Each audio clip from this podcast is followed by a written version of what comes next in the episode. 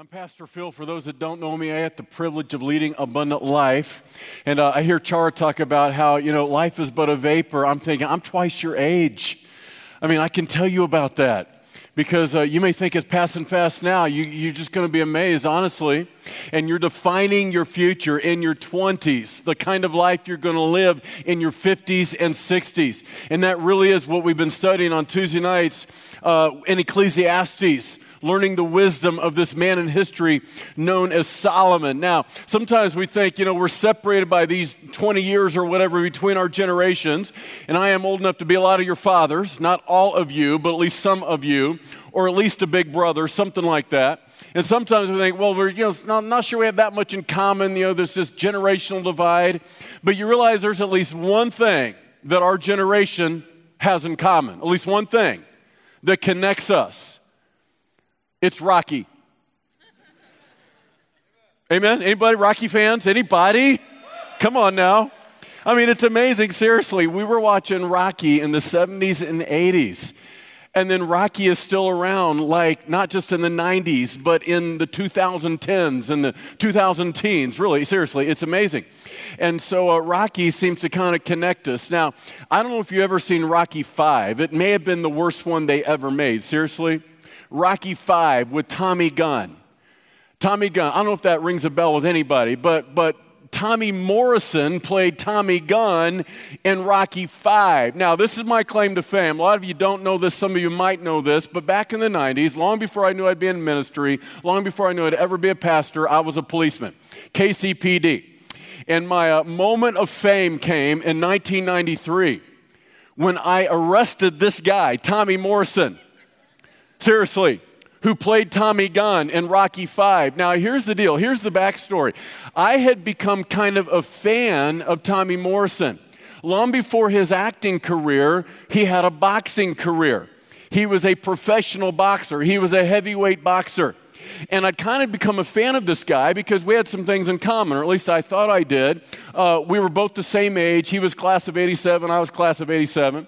Uh, we were both Kansas City kids. He lived in Kansas City, Kansas. I lived in Kansas City, Missouri. So, you know, we're kind of connected that way. We were both athletes. You know, this is the time I'm playing football at University of Kansas, and he's got this boxing career. And I'm telling you guys, he was an up and comer. Now, a lot of people don't follow boxing now like they did back then because MMA is kind of, you know, stolen the show. But back then, guys, boxing was a big deal.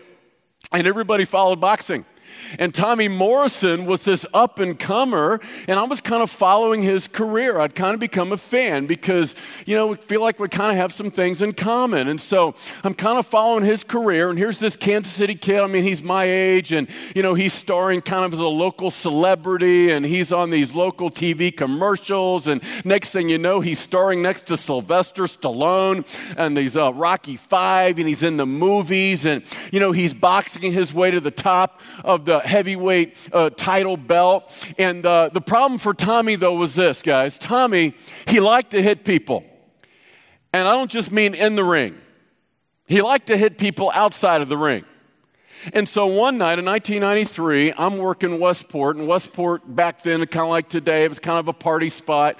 And I see this big, long stretch limo pull up to a curb, and this guy steps out. It's Tommy Morrison, and I'm down there, I'm on duty and just kind of keeping the peace and trying to keep the party contained a little bit. You know, hopefully you don't know that much about that, but you probably know a little bit about that. Oh, don't sit there like you're all self righteous. Westport, what's he talking about? you know. Okay, so you kind of get the scene, right? And so there's kind of a party. Party spills out on the streets, and you know, cops are there, and we're just trying to make sure everybody, you know, stays safe, and yada yada yada. Tommy Morrison gets out of the stretch limo. He walks up to this guy, and out of nowhere, just pops him right in the face. And it's one of those times as a cop, you're going like, "Oh, I wish I didn't just see that." please, I wish I didn't just see that because, you know, now I'm going to have to do something about it. Sure enough, the guy gets popped in the face. He turns around, he sees me, and of course, he wants me to go arrest Tommy Morrison. And so this is weird. Like, this is my hero. This is like, I'm a fan of Tommy Morrison, and now I'm going to go arrest this guy. And then it begins to set in. I'm going to go arrest a professional heavyweight fighter. Now, I'm six foot six. At the time, I weigh about 260. I'm like, I'm not a small guy, and I, I can handle myself. And I can say there's only about twice in eight years. I was a little bit scared when I went to arrest somebody. I was just twice in eight years. And this is one of the times. I'm just being honest with you because I'm not near as bad as some of them thought I was, okay? So I, I realized I'm gotta go, I gotta go arrest Tommy Morrison, this professional fighter. He is known for a wicked left hook. I mean, he knocks everybody out. And he's a professional. And so I got to arrest him. I'm walking up to him, I'm telling you, I mean, my heart, ba-boom, ba-boom, ba-boom. I'm trying to look like I'm not scared. Inside, I'm like way scared, like ba-boom, ba-boom, ba-boom, ba-boom, ba-boom. I walk up to Tommy Morrison. And I think, you know, the fight could be on. I mean, he's in a mood to fight. He's just slugged one guy. I'm watching that left hook of his. I'm like, uh, oh, he's about to throw down, about to get it on. Ba-boom, ba-boom, ba-boom. He takes one look at me and don't want nothing. He thought maybe I was like that Russian from Rocky Four. I don't know. I don't know. But he was very compliant. He turned around. I arrest him, put him under arrest, and uh, I take him to jail. And I thought to myself at the time, what a horrible, horrible story for Tommy Morrison.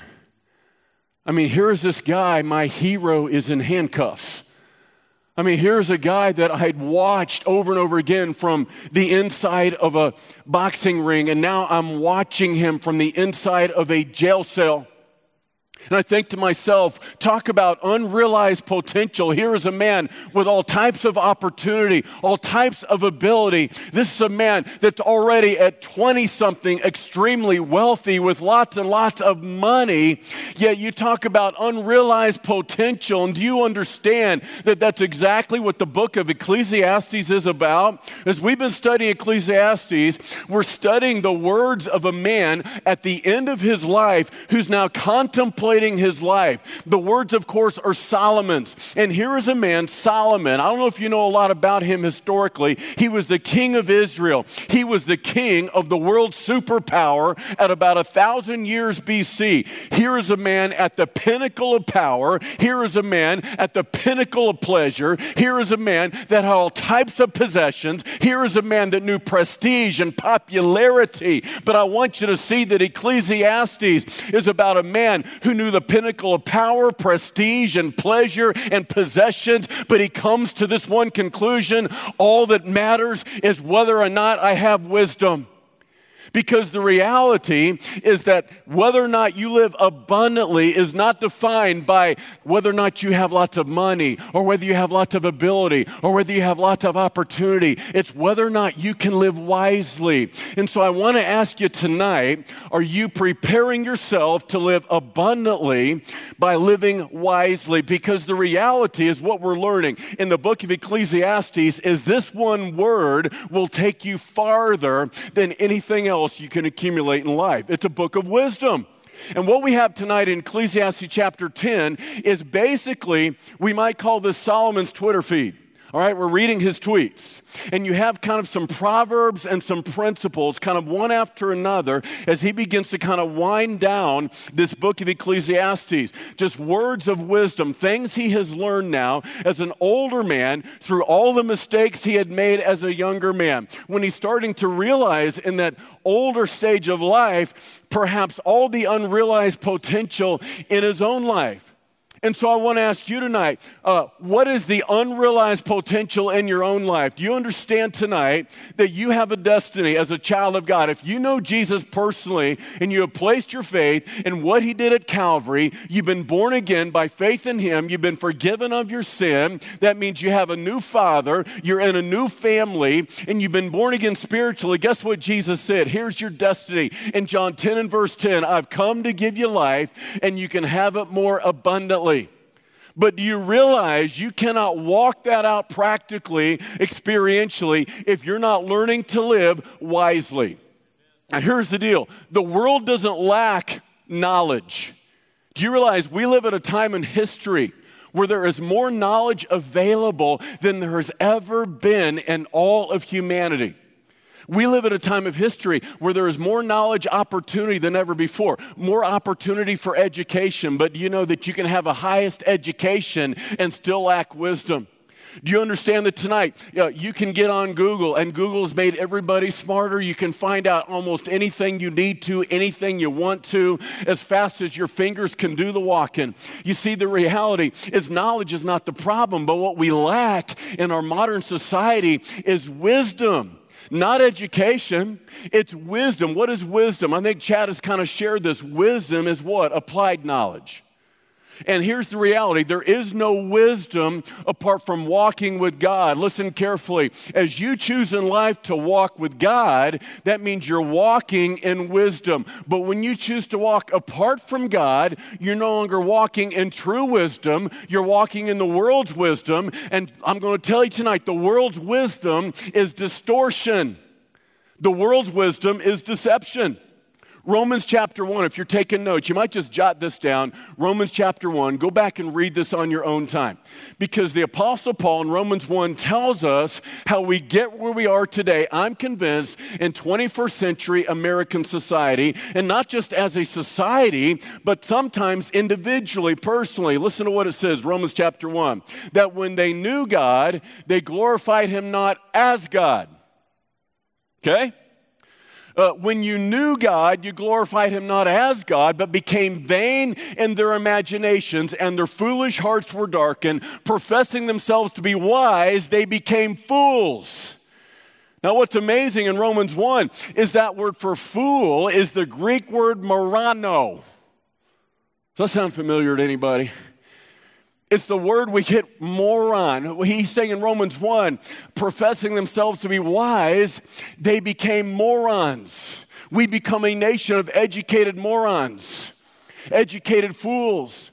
And you see, the reality is not for a lack of ability, it's not for a lack of opportunity, it's not for a lack of money. The reality is when we live in folly, we live foolishly instead of living wisely, we can never live out all the potential God gives each of us individually. We can never attain all the potential that God destined for us from eternity. And so Solomon gives us some words of wisdom tonight. And I hope maybe we can learn from some of these, this wisdom as we kind of look at the highlight reel of Ecclesiastes chapter 10. We're not going to dissect every verse because we just don't have that kind of time. But I, I kind of want to give you the, the highlights, uh, the, the tweetable moments in Solomon's life as he begins to really give us some fatherly advice from a man that lived a long time and made a lot of his own mistakes. All right, first of all, it's this watch this.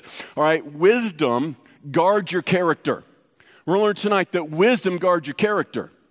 All right, look what it says Ecclesiastes chapter 10, beginning in verse 1. He says these words Dead flies putrefy the, the perfumer's ointment and cause it to give off a foul odor. Look what he says. So does a little folly to one respected for wisdom and honor. Now look at what he's saying. This is, another, this is kind of a proverb, all right? Watch this.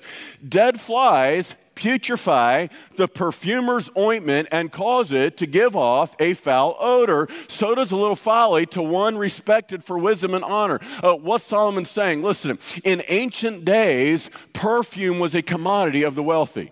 Not kind of like it's hard to understand today because anybody here can walk into any department store and buy perfume anytime they want. It's really easy. Some of it's costly, some of it's cheap, but if you want to smell good, you can. That's not a problem. Uh, some of us probably ought to. I'm just saying, all right?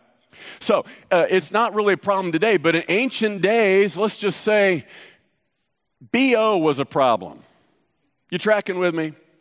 And uh, let's just say personal hygiene was not as simple then as it is today. Okay, so uh, the, the, the, idea of having perfume as, as something that you have was a commodity and, and it wasn't easy. In ancient days, perfume was a real process. The perfumer, the one who made the perfume, uh, was, uh, was a man or a woman that had a real art and they were really respected. And because they were producing a really, really hard to get commodity. And perfume took a long time to make. There was a months in the making of putting all the chemicals together and all the things that they would find in the ancient days that would make one smell good and you know everything just had to be right and everything had to be done just right and everything had to be at the right temperature and finally after weeks and months in the making you'd finally get this finished product and what solomon is saying is listen carefully one dead fly in the ointment can ruin the entire beauty of the bottle. Hey, in the same way, he's saying you can live wisely for decades of your life and you can walk out the abundant life because you have walked obediently and you're living abundantly because you're learning to walk with God and you're walking wisely. But just one moment of folly can ruin the entire beauty of the bottle. You see, he's saying, listen, we need to make sure that we keep a cover on the ointment. He's saying, just like that one making the perfume, if he left it uncovered, listen, flies are attracted to the perfume for the same reason we're attracted to the perfume, right? You smell somebody that uh, has an attractive smell on, it's like you just want to, well, maybe you shouldn't do this just anybody. Don't do this to a stranger, okay? Because that would really be weird. But somebody's got some perfume on and it kind of makes you want to go, you know, go back for one more. Hey, it smells good, right? Well, guess what? For the same reason it attracts people, it attracts flies.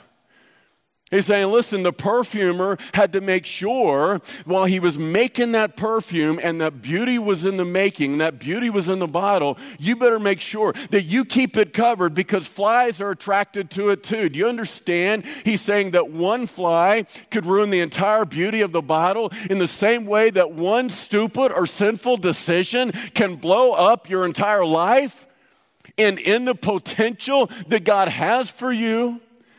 You can, you can have years and years and years of walking in integrity and pursuing a life that is holy, and one moment of living foolishly or folly, it's like it's going to ruin the entire bottle. Here's the reality, guys your life carries an aroma. I don't know if you realize this or not, but everywhere you go, you leave an aroma behind you. When you walk into a room, you bring an aroma with you. And you know, the New Testament over and over again says, as Christians, we are to, as how it puts it, we're to carry the fragrance of Christ. We're to carry the aroma of life. And see, that's what God wants for your life. And here's the amazing thing I'm telling you the longer you live, Right now, most of you, you're in your 20s, but you wait. Your life only gets more beautiful the older you get. It becomes a thing of beauty. Don't buy the lie that the best days are behind you. Listen, I have lived through my 20s, and those were good days. I've lived through my 30s, and those are good days. I lived through my 40s, and those were good. I'm telling you, the best season of life is the one I'm in now. All right, I'm just trying to give you hope because a lot of you think, well, you know, Phil, he is way over the hill. Uh, there's just like, there's no hope. When I'm that old, I mean, is there any living left? No, I'm telling you, the best living of life is yet ahead of you. I mean, the best season of life. But here's the reality uh, your life has an opportunity, like perfume in a bottle, to get more beautiful as life goes on. The years and years of walking with God, you become more and more like Christ. And, and all of a sudden, you start having that aroma of Christ. And the aroma you carry with you is a thing of beauty. And it's years and years in the making, just like that ancient perfumer would take months in the making. Listen, the beauty of your life is years in the making. And what Solomon is saying is don't leave your character uncovered. Because just a moment of folly can ruin the beauty of what God wants to do in your life. Keep your character covered up, guard it. Now he goes on. Look at what else he says here in verse 2. Uh, he says these words A wise man's heart is at his right hand, but a fool's heart is at his left hand. All right, now, I'm a lefty, I'm left handed. Yeah, thank you because we all know that it is a deeply biased, biased world against us lefties. Anybody else? All right, we, we need a yeah, we, we, we need a, a blog or we need a you know we, we, we need a Twitter feed or something. We, we need to get together because there's just not enough of us, is there? So here, here's what don't, don't be offended by that. He's saying the right hand is a hand of honor. Don't be offended, lefties. I'm a lefty.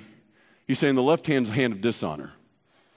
Now, don't be offended by that because I'm telling you guys, if I lost my left hand, somebody would have to feed me for the rest of my life. Because I'd be like, ah, you know, I'm just right handed. I am no good. I mean, you ought to see me throw a baseball right handed. I was about to say I'd, I'd throw like a girl, but then that'd offend half the audience. So I'm not going to say that. He, I'm like, you know, I'm left-handed all the way. You get what I'm saying? So, so, so understand the spirit. What's going on here? In ancient days, in the ancient Mediterranean world, the right hand was considered the hand of honor. The left hand was considered the hand of dishonor. You know why? You ate with this hand, you wiped with this hand. I'm sorry. That's what's going on here. So, my first time ever in the Middle East, I was on the Holy Land tour about 10 years ago. We are going through Israel, and I was learning then for the first time that hummus is not an American invention. Did you know that? Yeah. Hummuses have been around for a millennia. Yeah, we weren't the ones to invent that. Imagine. And so they take the pita bread and they would sop the hummus with a little bit of the uh, olive oil, and this, you know, this is what they were doing. And I'm, I'm using my left hand because I'm completely a lame duck right handed. And, and I was informed by my friends from the Middle East that I'm eating with the wrong hand. I'm eating with the hand of dishonor. I said, What are you talking about? The left hand is the hand, awkward. The left hand is the hand you wipe with. Here's what Solomon is saying our hearts are naturally bent toward dishonor. Now, a wise man recognizes that about himself. See, a wise man, listen carefully, wise men and wise women have learned to trust God greatly, but have learned not to trust themselves at all. Let me say it again. A wise man or a wise woman has learned to trust God greatly, but they have learned not to trust themselves at all. See, there's certain things I've learned about my heart. My heart doesn't naturally go right toward a place of honor. My heart naturally bends left toward a place of dishonor. And that's what Solomon is saying. When you know what is right, it is so easy to do what is wrong. And you see, the problem for human beings is always a problem of the human heart. And that is why we must at all times guard our heart. Listen, those who live wisely never compromise their integrity, not even a seed of compromise, not even one little fly in the ointment. Let me ask you, what is the fly in your ointment tonight that has the potential to unravel all your potential?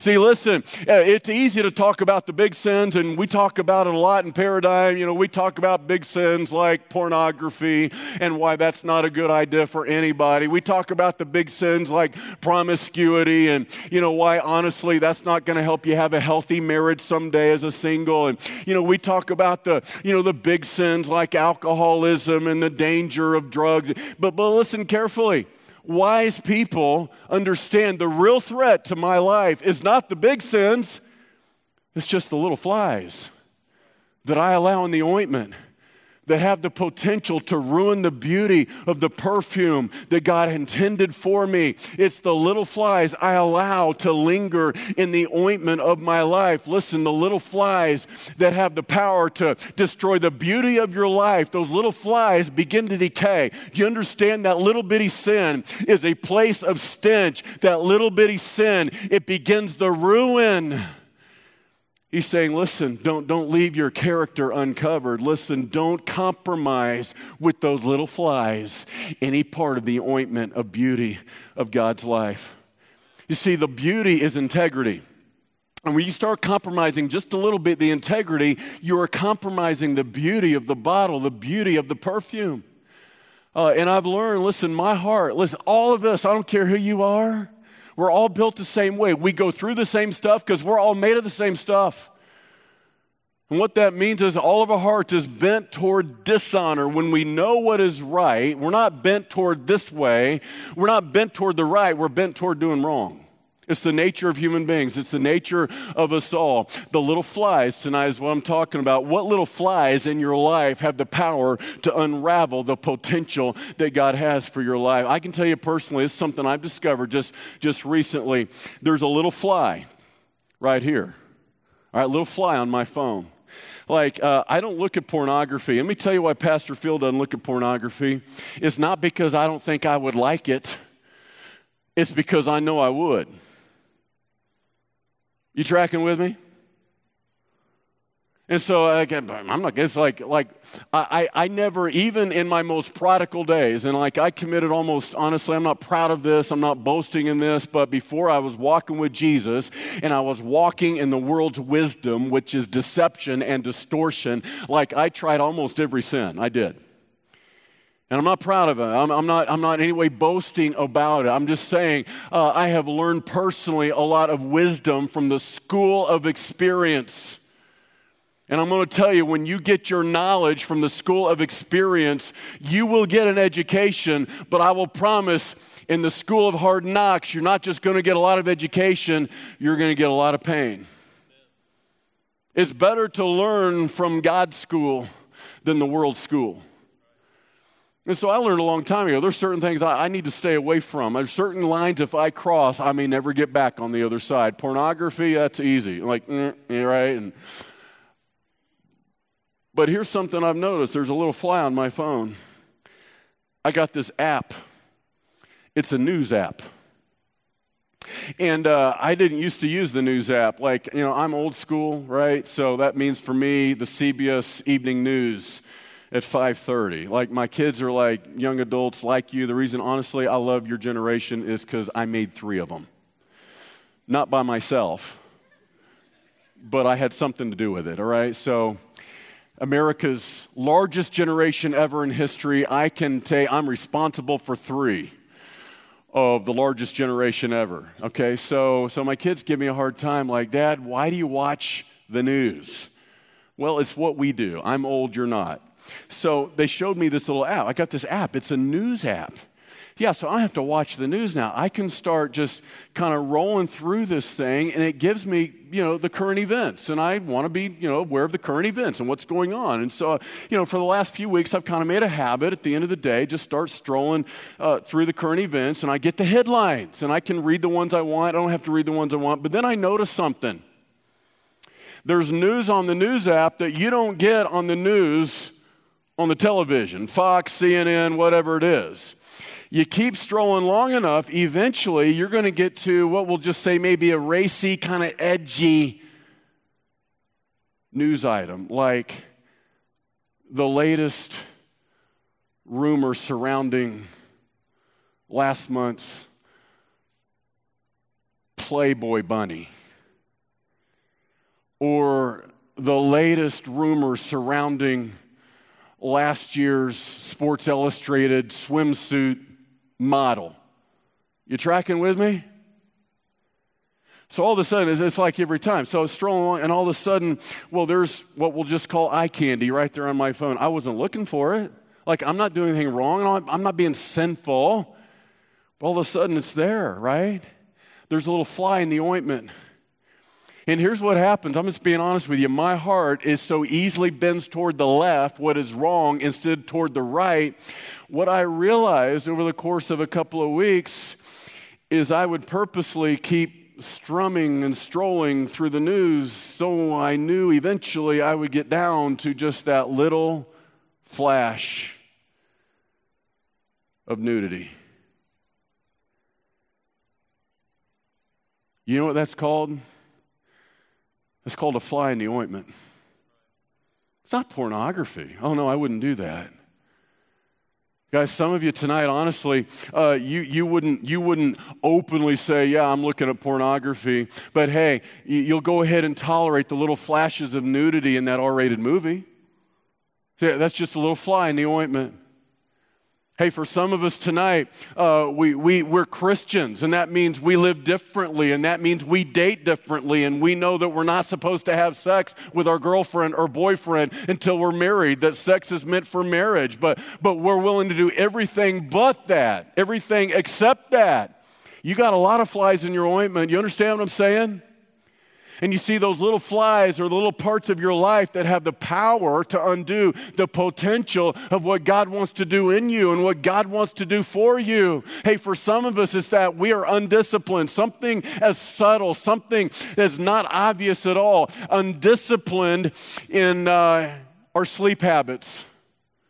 You're not living up to your potential because you're undisciplined in your sleep habits and you don't even think about turn off the light till about two or three o'clock in the morning. And the later it gets and the more tired you get, the more you stay on your phone.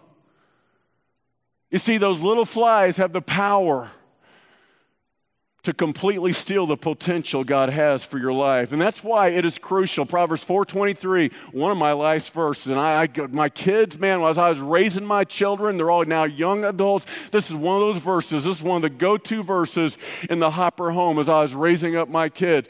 Keep or guard your heart with all diligence, for out of it spring the issues of life.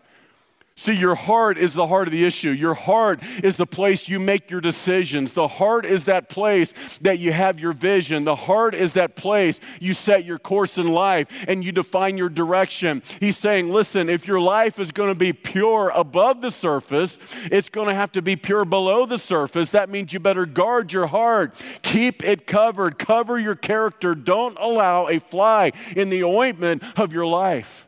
Guard your heart at all times because your heart is always under attack from things that want to poison it, things that are toxins for it.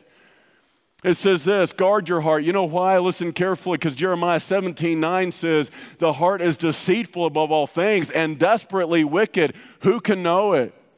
Hey, every single one of us tonight have a problem. It's a problem of the heart. The heart is naturally bent toward doing wrong, even when we know what is right. Guard your heart with all diligence, for out of it flow the issues of life, because the heart is deceitful and desperately wicked. And that is why, even when you know what is right, it is oh so easy to do wrong. And these are the things I would talk to my young adults about when they were growing up in my home. It's hard to believe. Chad said, Man, life is but a vapor. Five years ago, Seems like to me now, five months ago, I dropped my oldest son off at college.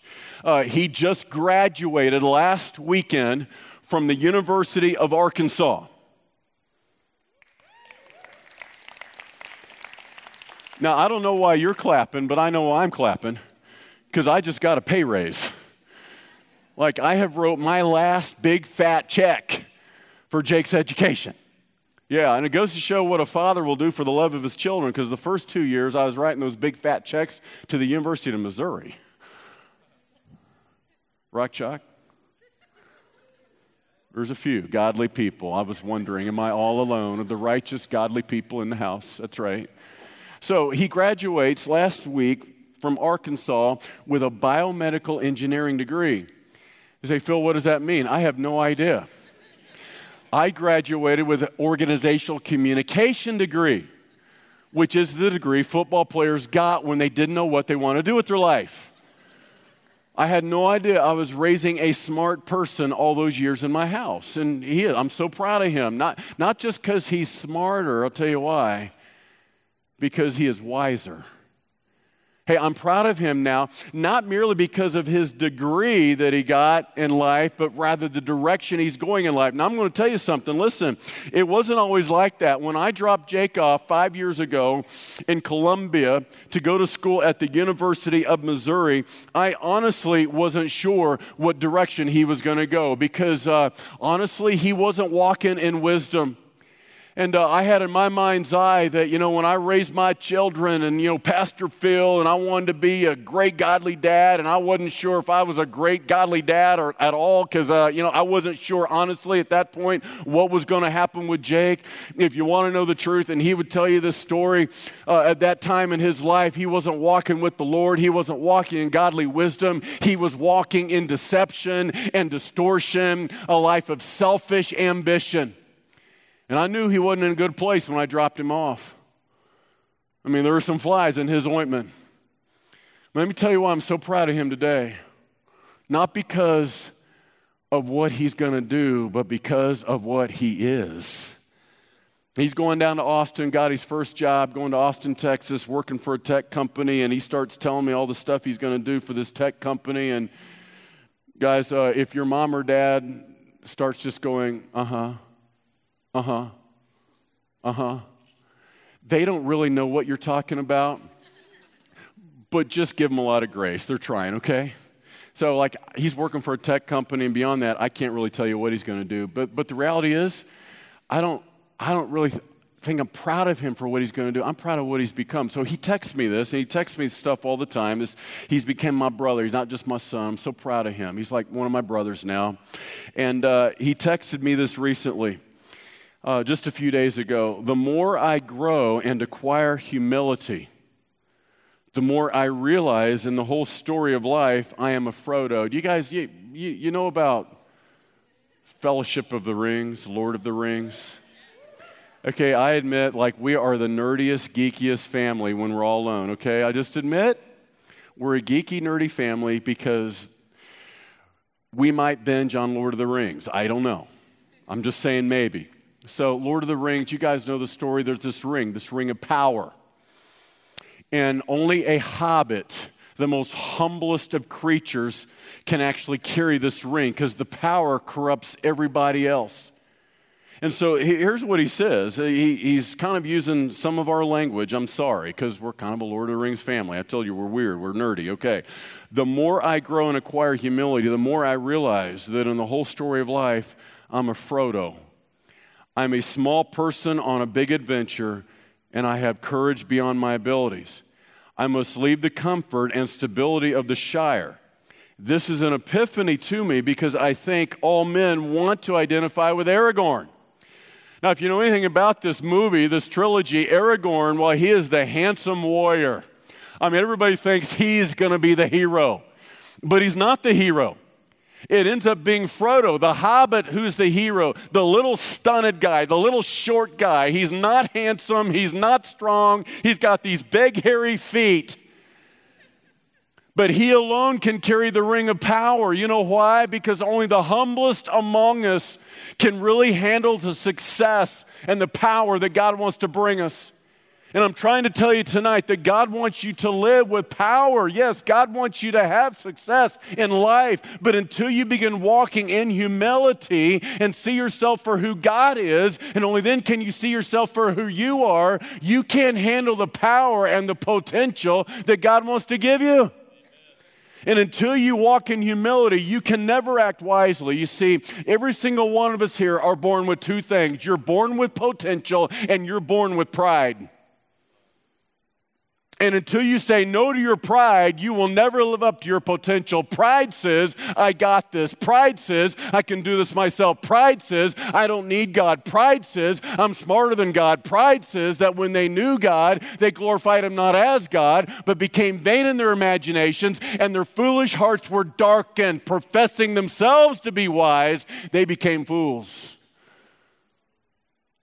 And until you walk in humility and say, God, you're right and I'm wrong, you know more than I do, you'll never, ever, ever, ever live up to your potential that could be, what might be, what ought to be.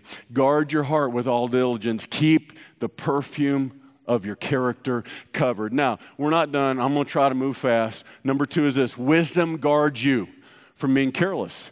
Guys, I've watched this in almost 20 years of pastoral ministry.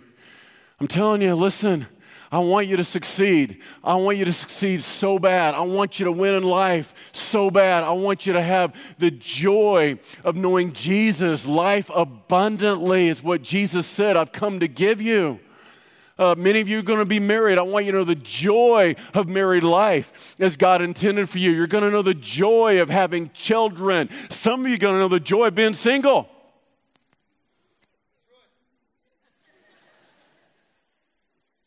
Well, somebody. It's not like a death sentence. Paul called it a gift. Hey, wherever you find yourself in life, 10 years from now, 20 years from now, if you walk with God, you will be right in the will of God. And I can promise it's going to be the best life under heaven. Now, it's not your best life. The best life is there, not here, but the best life under heaven. And that's what the theme of Ecclesiastes is about, which is why you see that phrase over and over again under the sun. He's dealing with life under the sun, not above the sun and you have a chance to live the best life under the sun, the best life walked with God. That's how you live out the potential God has for you on this earth to know the joy of singleness or the joy of marriage, the, whatever that place in life you may find yourself. But listen carefully, after 20 years of ministry, I have become increasingly convinced of this that there's a lot of suffering in life. We live in a broken world cursed by sin, and that means bad things going to happen to all men and all women. But I'm going to tell you something most of the suffering in life is self inflicted. We do it to ourselves, either by sinful decisions or just plain stupid decisions. See, not every decision is sinful. Sometimes we're just plain stupid. Stupid. And this is what Solomon's dealing with now. We're not dealing now with sinful stuff. We're not dealing with flies in the ointment. We're just talking about carelessness, being careless with life. Look at what he says now. He says these words. He goes on He who digs a pit will fall into it, and whoever breaks through a wall will be bitten by a serpent. He who quarries stones may be hurt by them, and he who splits wood may be endangered by it. If the axe is dull and one does not sharpen the edge, then he must use more strength. But wisdom brings success. You've heard that old adage don't work harder, work smarter, right? Well, check this out. He's talking now about a guy, he's not doing anything wrong. He's doing what he's supposed to do. Uh, he's a ditch digger, but he falls into his own ditch. He wasn't being sinful, he was just being stupid. Look, if you dig a ditch and you fall into your own ditch, like you knew it was there, it wasn't a surprise it was there, you were just being stupid. Yes? You are a stonemason. He says, let's say you quarry out your own stone, but then that own stone, it falls on your foot. You weren't being sinful, you were just being stupid. You're being careless. Listen, he's saying wisdom guards you from carelessness. Those who live wisely live with personal boundaries. Why did the ditch digger fall into the ditch? Because he didn't have any boundaries. He got too close to the edge. Hey, if you want to live abundantly and live wisely, quit dancing on the border and living on the fringe. You want to see how close you can get to the line without falling over the line. Uh, you want to see how close you can get to the sin without actually committing the sin. You know what Solomon is saying? You don't want to fall into the ditch, get away from the ditch. Uh, put some boundaries in your life. If, if, you're, if you're a stonemason and you're carving out the stone, uh, you, you might put some, some parameters in place. You might put some precautionary measures in place to make sure that stone that you've been working on doesn't fall off that thing you're working on and crush your big toe. You need some boundaries in your life. Wise people seek boundaries, wise people seek accountability. Hey, I can tell you about some of the boundaries I have in my life. Personally, look, I already told you about this little fly in the ointment, this app. Guess what? Yesterday, I have an executive staff. Guess what I told them? I said, guys, I want you to know something. There's this app on my phone. Last three or four weeks, I've been getting my news off this app. Guess what I've discovered? There's usually a little eye candy on there somewhere. I want your accountability. See, integrity seeks out accountability. Integrity purposely puts boundaries. And that's why we talk so much about community. You can't do it solo. You can't do it in secrecy. You can only walk this out year after year after year after year, not just in your 20s, but into your 30s, into your 40s, into your 50s, so you can look back on your life after decades and your life only becomes more a thing of beauty because you have taken care of every fly in the ointment because you put boundaries in your life. You've got accountability.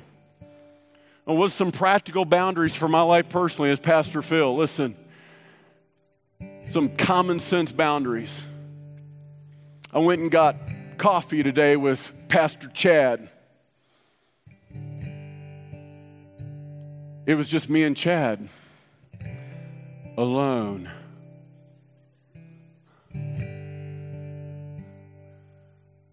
You know why that was okay? Because there's like zero probability I'm going to leave my wife for Chad.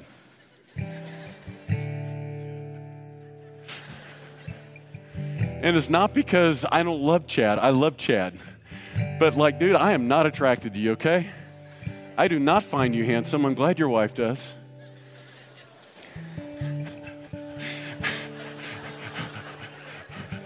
Your wife does. That is enough. Now, here's what I want you to see. Look, it wouldn't be a sin It would not be a sin for me to go get coffee alone with a member of the opposite sex. It wouldn't be a sin, but would it be wise? Somebody say no again. no. Everybody say no. Yeah, nobody wakes up one day and thinks to themselves, I think I'm going to have an affair today. I think today's the day I'm going to have an affair. I'm going to commit adultery. I'm going to blow up my family. Nobody thinks in those terms. It begins with one little fly in the ointment, one little compromise. And so, personal boundary is this I won't be alone with a member of the opposite sex unless she has blonde hair and green eyes and a ring on her finger. And by the way, her name has to be Krista. Okay, that's the one I'm married to. You tracking with me? It's just why it wouldn't be a sin for me to have a lunch with a female I'm not married to. It's not the issue. This is wise. Is there boundaries in your life? I can tell you, as my children, my young adults began to date, uh, we began to talk about boundaries in the dating relationships. Now, guys, tonight, listen, some of you aren't walking with Jesus, you have no boundaries. Romans 6:23 says the wages of sin is death. Yes, there is a way that seems right unto man. The world's wisdom is deception and will always eventually end in ruin. It will, de- it will eliminate your potential of what could have been.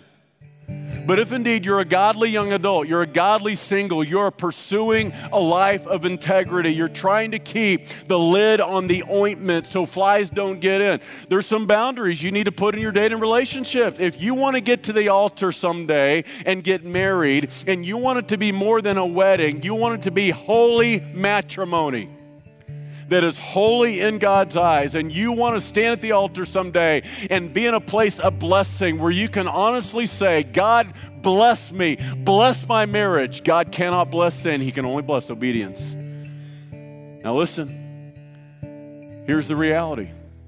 If you don't put some boundaries in your dating relationships, you won't make it to the altar still holy. You won't. This is what I told my young adults as they were growing up, starting today. And I told my daughter, who got married two years ago, I said, honey, here's a boundary you ought to think about. That you do not kiss that man you're going to marry until you get to the altar. The first time you kiss him is when that pastor says, to him, you may kiss your bride. It's a boundary. Now, the bar is high. Here's the point Would it be a sin to kiss? Not necessarily. But would it be wise? Not probably. Because, see, we're not made just to stop when you're in love. We're not made just to stop with a kiss. Mm-mm. No, we're made when we're in love that it just begins with a kiss. It doesn't stop with the kiss. You tracking with me? Come on, let's be honest. So, if you want to keep your relationship in a place of integrity where it really is holy, then it's better to have that boundary in your life ahead of time. And this is what I know about my daughter. I know this for sure. I think she gave away her kiss before she got to the altar but she didn't give away anything else. You understand what I'm saying? What are some boundaries in your life? Listen, for some of us, we're fooling ourselves. You, you drop that girl off at her, at her house after a nice date and you want to come in at midnight just for a cup of coffee. Stop it. I'm not buying it. You ain't just coming in for a cup of coffee.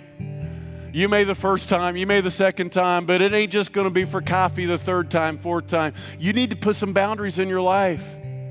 And that's what we're talking. This is what, this is what Solomon's talking about. Wise people put boundaries in their life. Romans 13, 14, but put on the Lord Jesus Christ and make no provision for the flesh to fulfill its lust. He's saying, look, don't let temptation and opportunity ever intersect. It's going to be really hard to do the wrong thing if you're not in the wrong place with the wrong people. Make no provision for the flesh. In other words, don't make a way where you could cave in to temptation. Don't even be there in the first place. If you're trying to kick alcohol, don't get a job in a liquor store where temptation is everywhere.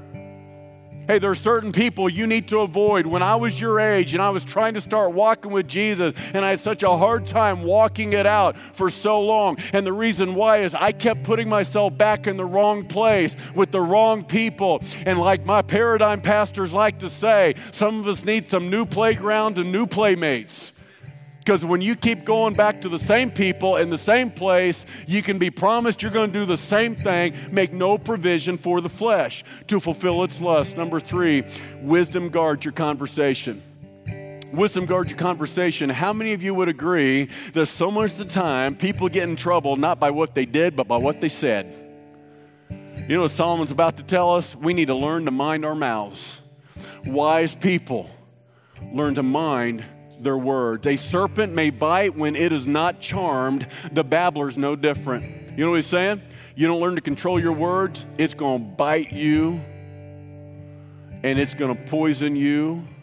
In the same way, that snake that's not charmed, that's not under control, when you don't have your words under control, you can better believe your words are going to come back to bite you.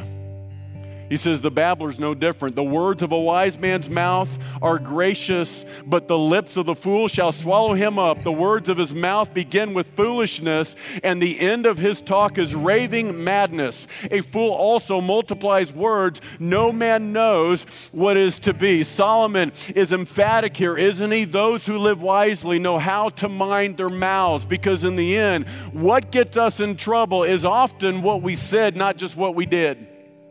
And so let me ask you, how are you using your words wisely? For some of us tonight, we are using our words to tear other people down instead of build them up. Our words are full of sarcasm. Our words are full of slander. Our words sometimes are silent when we should be using our mouth to say something. We say nothing. Wise people do this instead of fighting to always be understood. How about you listen so you can understand? See, wise people know when to open their mouth, and they also know when to open their ears. And I want you to see how Solomon begins to close out these words of wisdom. He comes to the end of the chapter, he says this Woe to you, O land, when your king is a child and your princes feast in the morning. In other words, woe to a country when their political leaders, their kings, have authority, but they don't have the humility to live wisely. They abuse their authority and act irresponsibly. You understand this was Tommy Morrison's problem. Tommy Morrison's problem did not end that night in 1993 when I put him behind bars. They were only just beginning. I followed his career for the next three years. Tommy Morrison knocked out George Foreman for the WBO World Heavyweight title. George Foreman was a legend in the boxing world. He knocks him out George Foreman for the WBO heavyweight title. You might say he grilled George Foreman. Oh, that was bad. He did. Now, here's the deal he wasn't done. Uh, there was Lennox Lewis, who had the belt everybody wanted. He was the WBC World Heavyweight title holder. He was working his way to fight for the undisputed title of the heavyweight of the world. And on his way up to fight Lennox Lewis, there was one fight to get to the big money fight, the big title fight. And it was meant to be with a nobody, it was meant to be a warm up fight. But because he partied frivolously, and lived wildly. He wasn't ready, and this nobody knocked him out in the first round. So he never got to the Lennox Lewis fight, he never got to the big money fight. And then it really began to unravel for Tommy. Because in 1996, I'll never forget, he tested positive for HIV and his boxing career was over. And in 2013, he died of AIDS on a ventilator. Just a shell of what he used to be unrealized potential, all that might have been. In an interview, his son said these words Tim Morrison, try being 20 and a millionaire. You're not always going to make the most wise decisions. Tommy was way too young to have all the money and fame that he had. No, here's the reality the money was not his problem. The fame was not his problem. The females were not his problem. Character was Tommy's problem. He bought the world's wisdom, which is a deception, and it was his ruin. And I want you to see this is what Solomon is now saying to you and me. We were all made in some way to be kings. You were made to be a king as a child of God. Revelation 1 and verse 6, He's made you to be a priest and a king. Revelation 5 and verse 10, He's made you to be a priest and a king. You were made for rulership, you were made for responsibility. He wants you to carry authority. But if you don't have the humility, you will not live with it wisely. You will use it irresponsibly irresponsibly and you will blow up your life and everybody. Now he goes on, he says this in the very next verse, but blessed are you. How many of you would love to be blessed? Yes? He says, Blessed are you, O land, when your king is the son of nobles and your princes feast at the proper time. He says, For strength and not for drunkenness. In other words, when your king, who has authority, walks in humility, and he lives wisely. Oh, blessed is everybody. Listen carefully. You were made to be a king. God wants to entrust you with great things, God wants to do in you unbelievable, unimaginable things, but you cannot live as a king wisely until you have surrendered your life to the King of Kings, whose name is Jesus. There is a high king, and it's not you. And I'm going to tell you, there's a throne in your heart, and there's only room for one on the throne of your heart. There's only room for one on the throne of your home, and his name is Jesus. It's going to be Jesus or it's going to be you. And tonight is a night to make the decision who's going to reign as king and Lord of your life. 2,000 years ago, there was a man named Jesus, but he was more than humanity. He was fully deity. He was the second person of the Trinity who stepped out of eternity and took on the form of humanity so that he could die on Calvary to redeem each of us eternally. And his name is Jesus. He's God who became a man to become our sacrificial lamb. He was holiness with human hands, and he took all of our sin. He took all of our blame. He took all of our shame so that tonight you can, as Jesus called it, being born again. Tonight is the night, if you never have, to place your faith in him. To be forgiven of your sin, to begin walking with Him. And I will promise, if you will, you've got an absolutely unbelievable destination. You have honestly unlimited potential.